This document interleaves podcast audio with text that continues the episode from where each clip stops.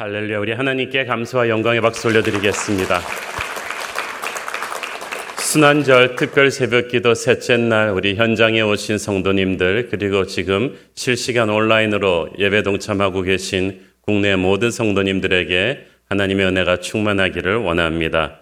아침에 또 우리 김성수 황혜자 두 분의 지휘자의 듀엣으로 또 조영희 자매님 반주로 페니 크로스비의 주의 음성을 내가 들으니 은혜로운 찬송 너무나 감사합니다. 우리 함께 기도하시고 말씀 보겠습니다.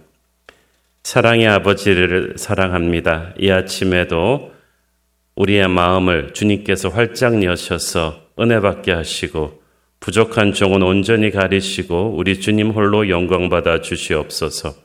예수님 이름으로 기도했습니다. 아멘. 오늘의 본문인 히브리서는 AD 64년경에 로마 황제 네로에 의해서 그리스도인들에 대한 무시무시한 박해가 있던 시절에 쓰여진 책입니다.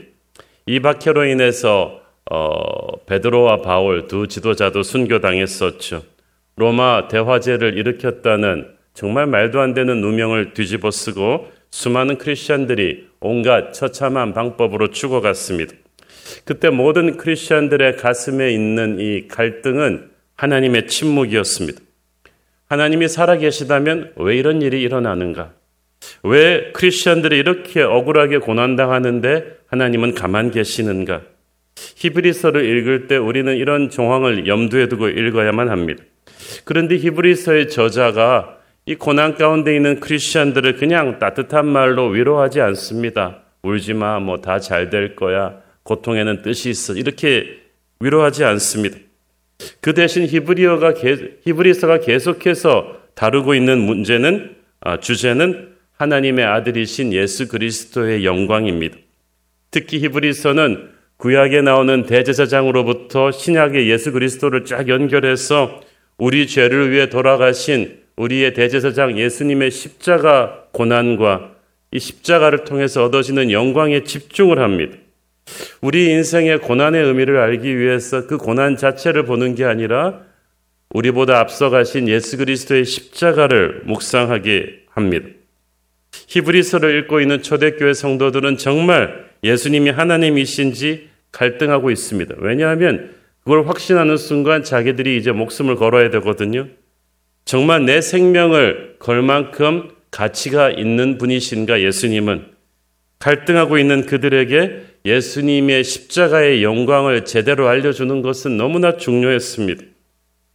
히브리서는 성도들에게 예수님의 십자가를 바라보게 했습니다. 하나님이 사랑하시는 독생자 예수 그리스도도 하나님의 섭리 가운데서 십자가를 지셨다. 그 예수님이 죽음을 이기고 부활하셨듯이 우리도 이 고난은 잠깐이고 죽음을 이기고 부활하게 될 것이다. 라는 메시지였어요.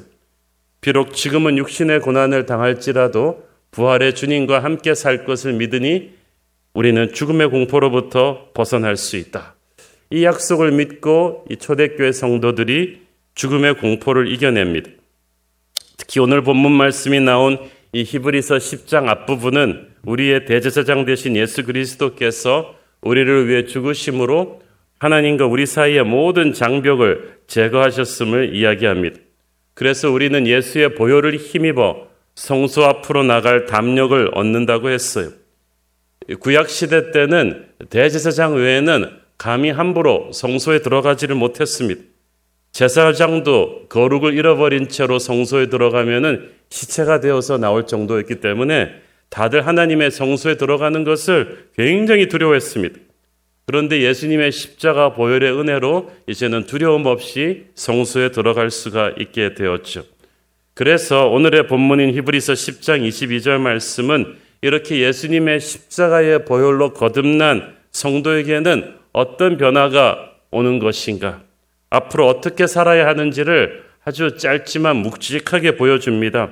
우리 22절 한 절 말씀인데 같이 한번 읽겠습니다. 우리가 마음의 뿌림을 받아 악한 양심으로부터 벗어나고 몸은 맑은 물로 씻음을 받았으니 참 마음과 온전한 믿음으로 하나님께 나아가자. 여기서 오늘 우리가 주목해 보고 싶은 말씀은 앞부분에 우리가 마음의 뿌림을 받아 악한 양심으로부터 벗어났다는 말씀이 이 마음의 뿌림을 받았다. 이 스프링클 받았다는 건데 예수님의 십자가의 보혈이 우리의 영혼 위에 뿌려졌다는 뜻입니다. 그렇게 예수님의 보혈로 거듭난 사람에게는 성령께서 이제 우리의 심령에 역사하십니다. 그래서 심령을 변화시키는 거예요. 예수의 보혈이 우리의 마음을 씻어서 악이 떨어져 나가고 양심이 정결해집니다. 한국어 성경이 악한 양심이라고 번역한 것을 영어 성경에서는 guilt conscience, 그러니까 죄를 자각하는 능력이라고 했는데 어떻게 보면 둘 다 조금 비슷한 의미이기도 합니다. 악한 양심이란 세상 사람들의 마음 상태인데 죄를 죄로 느끼지 못하고 살아가는 거죠. 양심에 화인 맞았다는 것과 똑같은 표현이 양심이 없어요. 죄를 지었는데도 아주 뻔뻔해요.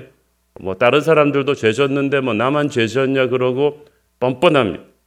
근데 마음의 보혈의 뿌림을 받았다고 할 때는 우리의 마음은 인간의 지정의, 지성, 감정, 의지를 다 총괄하는 말인데 그 우리의 마음에 예수의 보혈이 뿌려졌다는 거예요. 마태복음 13장에 보면은 예수님이 말씀하시기를 백성들의 마음이 완악해져서 그 듣는 귀가 둔하다는 말이 나옵니다.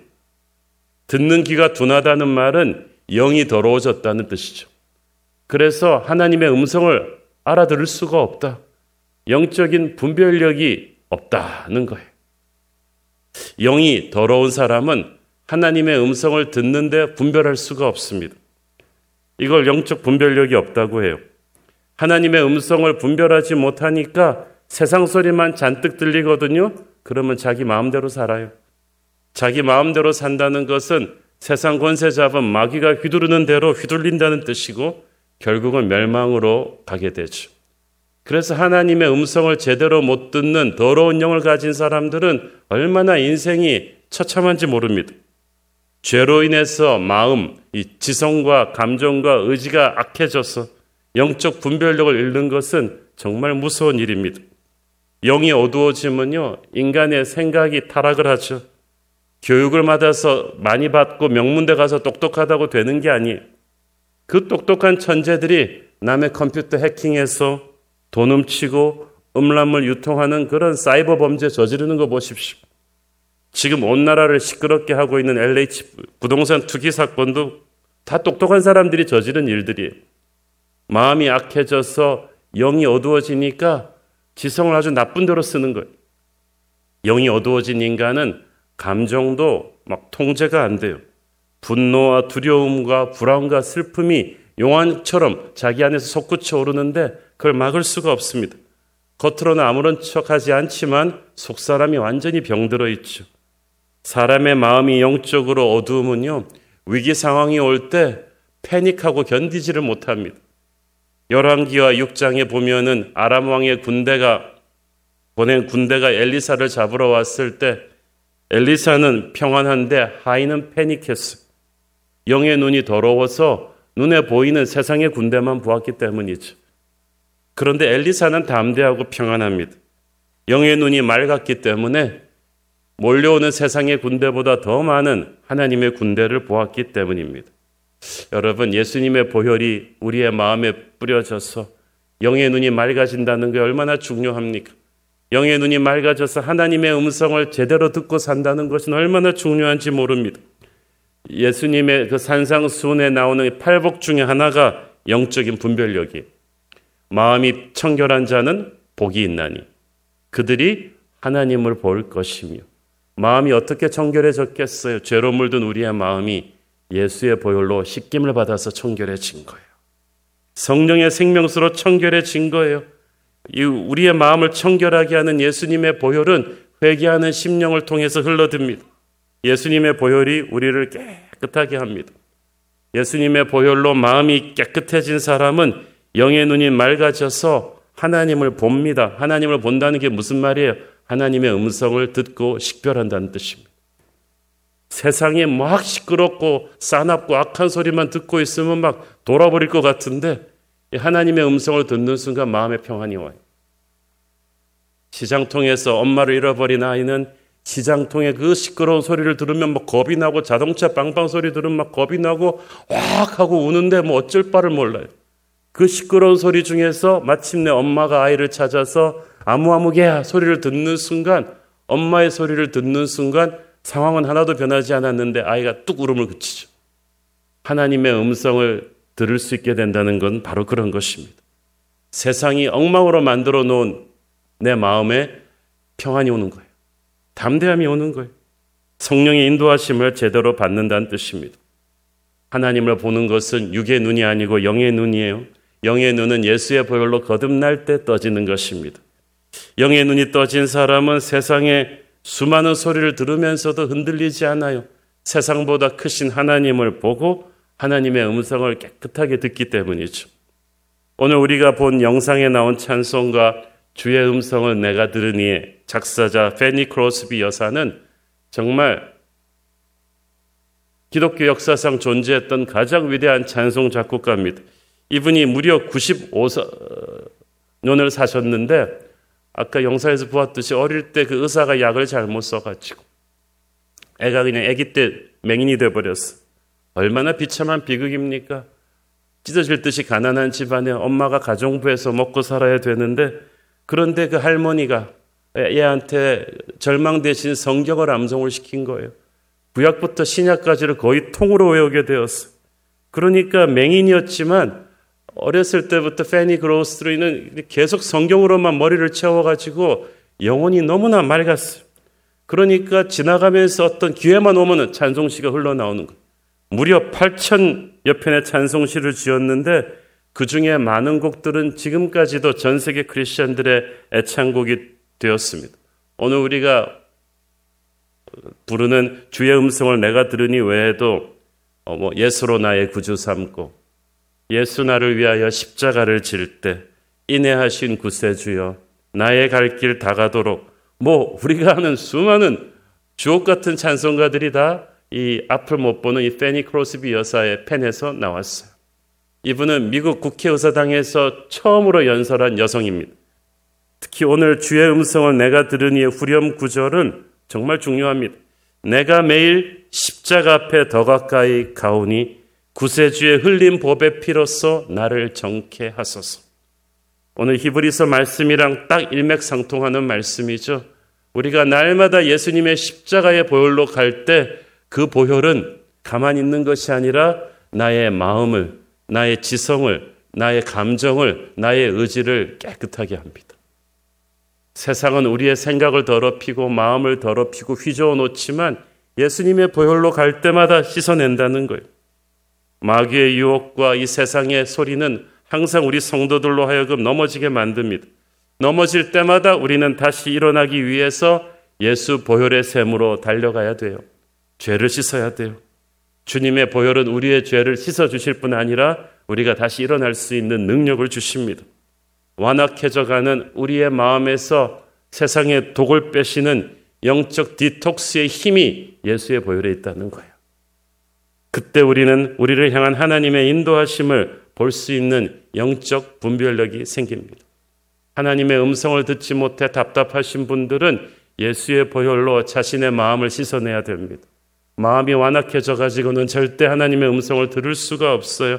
하나님의 음성을 안 들리면 세상 소리만 들리니까 불안해서 살 수가 없어요. 죄 가운데 머물지 말고 우리는 늘 은혜의 보좌 앞으로 나와야 할 것입니다.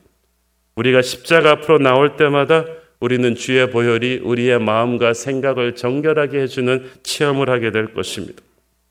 한국에도 어, 페니 크로스비 비슷한 분이 계십니다. 수많은 감동적인 찬양 시들을 지은 뇌성마비 장애우 시인 송명희 시인이에요.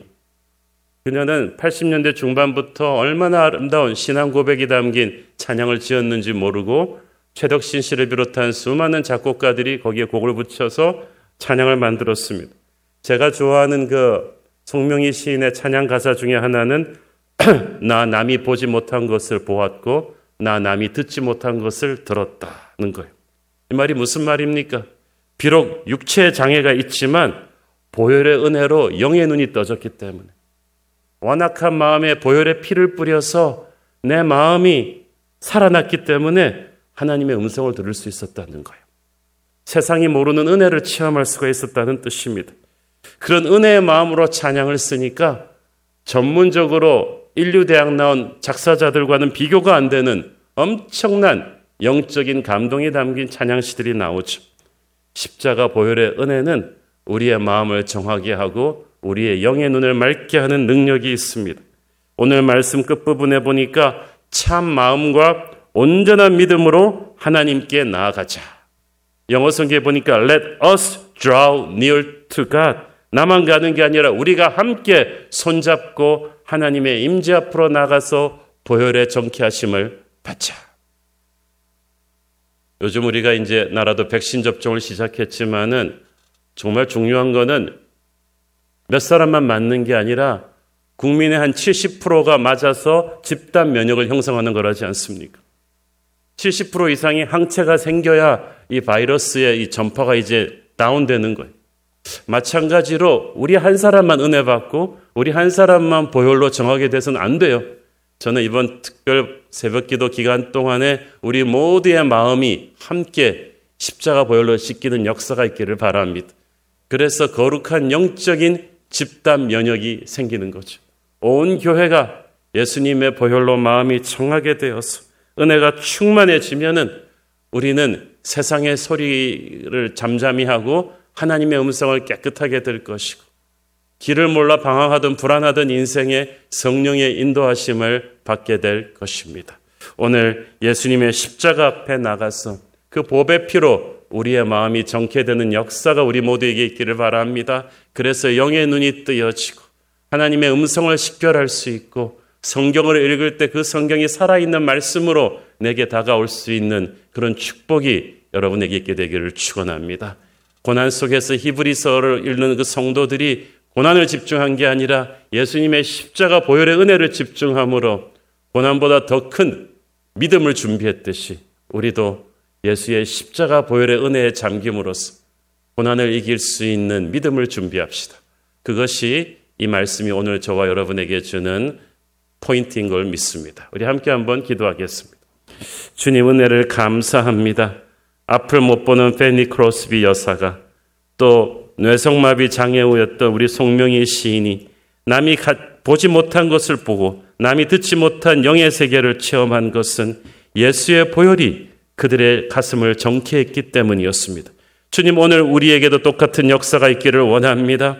우리의 마음을 우리의 생각을 세상에 온통 휘저어 놓아서 마음이 사납고 생각이 더럽고 영혼이 불안해서 세상의 소리에 눌려서 하나님의 음성을 듣지 못하는 우리의 가련한 심령을 불쌍히 여겨 주시고 주의 십자가 보혈로 우리를 깨끗게 하여 주시옵소서. 예수님 이름으로 기도했습니다. 아멘.